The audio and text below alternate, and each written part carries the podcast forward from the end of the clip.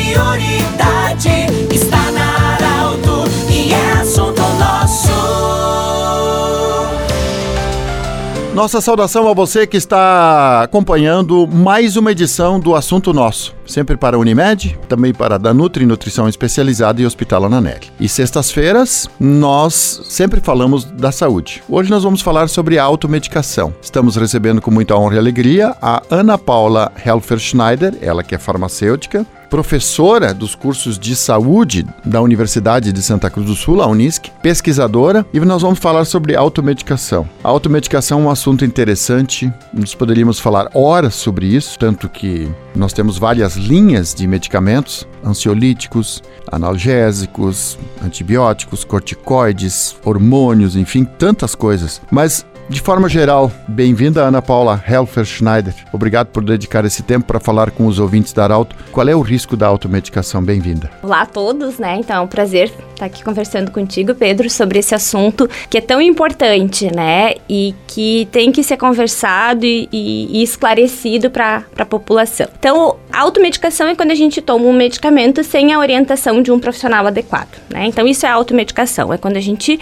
por conta própria, decide tomar um medicamento sem ter o acompanhamento e a orientação de um profissional de saúde habilitado para isso. Então, isso, essa, esse ato de automedicar-se, ela pode trazer riscos, né? E os dois principais riscos, né, que eu poderia destacar é a intoxicação, então causar um, um, né, um acúmulo desse medicamento, umas reações adversas devido a essa intoxicação, e o outro é né, mascarar um problema de saúde que pode ser mais grave. Então a gente tem que ter em mente isso. Quando eu for automedicar, eu posso sim fazer uma né, uma intoxicação, então mascarar um problema de saúde mais grave. Quais são os medicamentos hoje que você mais se preocupa? Você como professora, qual é a linha de medicamentos que mais te preocupa que pode causar danos? Então, uh, Pedro, a gente tem vários medicamentos que podem trazer, trazer danos, mas a gente tem o paracetamol, que é um medicamento que a gente tem muito acesso, né?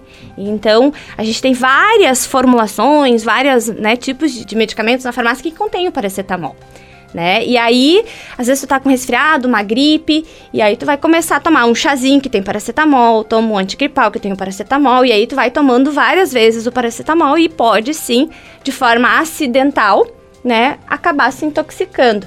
Então a importância da gente olhar ali a embalagem, aquelas letrinhas pequenas, né, que, que trazem os princípios ativos, se se aqueles produtos que tu está ingerindo não contém, né, contém o paracetamol. Ou seja, um medicamento que resolve muitos problemas, usado de forma inadequada, ele se torna um risco para nossa saúde. Né? Então é importante uh, ficar atento a isso. Então eu acho que hoje, acidentalmente, o paracetamol é um dos medicamentos que a gente tende mais a se intoxicar. Depois a gente tem as vitaminas, né? Que, que também a gente precisa ter uma certa atenção, porque as vitaminas a gente tem que ver se realmente precisa suplementar aquela vitamina para daí então uh, utilizar a vitamina que lhe falta, né? Ah, falta vitamina C, então toma um suplemento à base de vitamina C, falta vitamina D, então suplementar aquela vitamina que realmente precisa, porque o excesso de vitaminas também pode causar uma sobrecarga renal. Vou só pegar um gancho rápido aqui, tem muitas pessoas às vezes magras onde o pessoal diz não, tem que tomar uma vitamina para engordar, ou pessoas obesas, mas muitas vezes essas duas situações, esses dois extremos,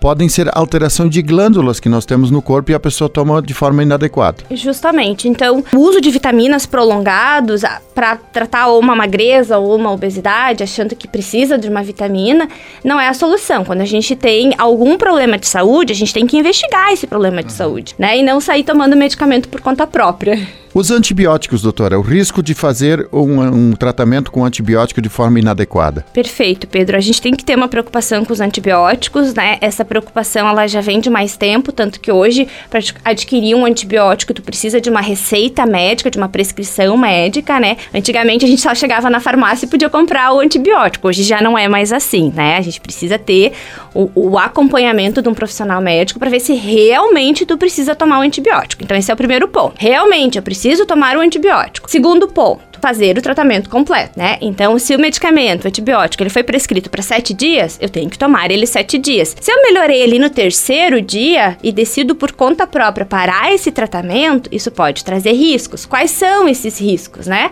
É tu criar uma bactéria mais potente. Então é a resistência, né, bacteriana. Esse é um risco e aí essa doença, ela pode vir mais forte e aí aquele antibiótico não funcionar mais para ti. Os ansiolíticos. Os ansiolíticos. Então, os ansiolíticos cresceu bastante também a procura agora durante a pandemia, né? A gente não só os ansiolíticos, como outros medicamentos, né? Mas a saúde mental, ela precisa também de um monitoramento, né? A gente não pode simplesmente sair tomando um ansiolítico, a gente precisa investigar, né? O que que tá acontecendo? E porque só o medicamento, ele não vai resolver. Ele pode tapar o, né, o sol com a peneira, ele pode naquele momento dar uma sensação de que tu tá melhor, mas tu não vai tratar a causa, a raiz dessa ansiedade. Então, eles também são prescritos por médicos, né? Então a gente tem que ter esse cuidado e também fazer um acompanhamento. Anti-inflamatórios. Anti-inflamatórios. Os anti-inflamatórios, a gente é o, o, campeão de automedicação, né? Então, uh, se a gente for olhar ali os top 10, os anti-inflamatórios são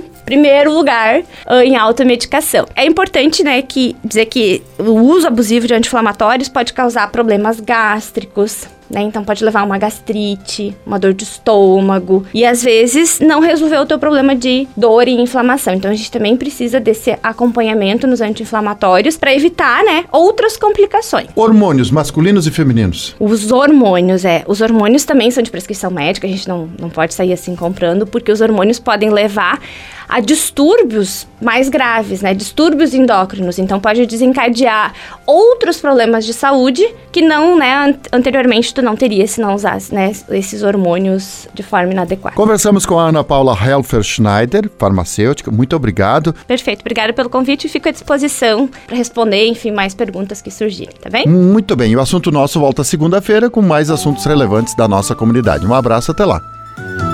De interesse da comunidade.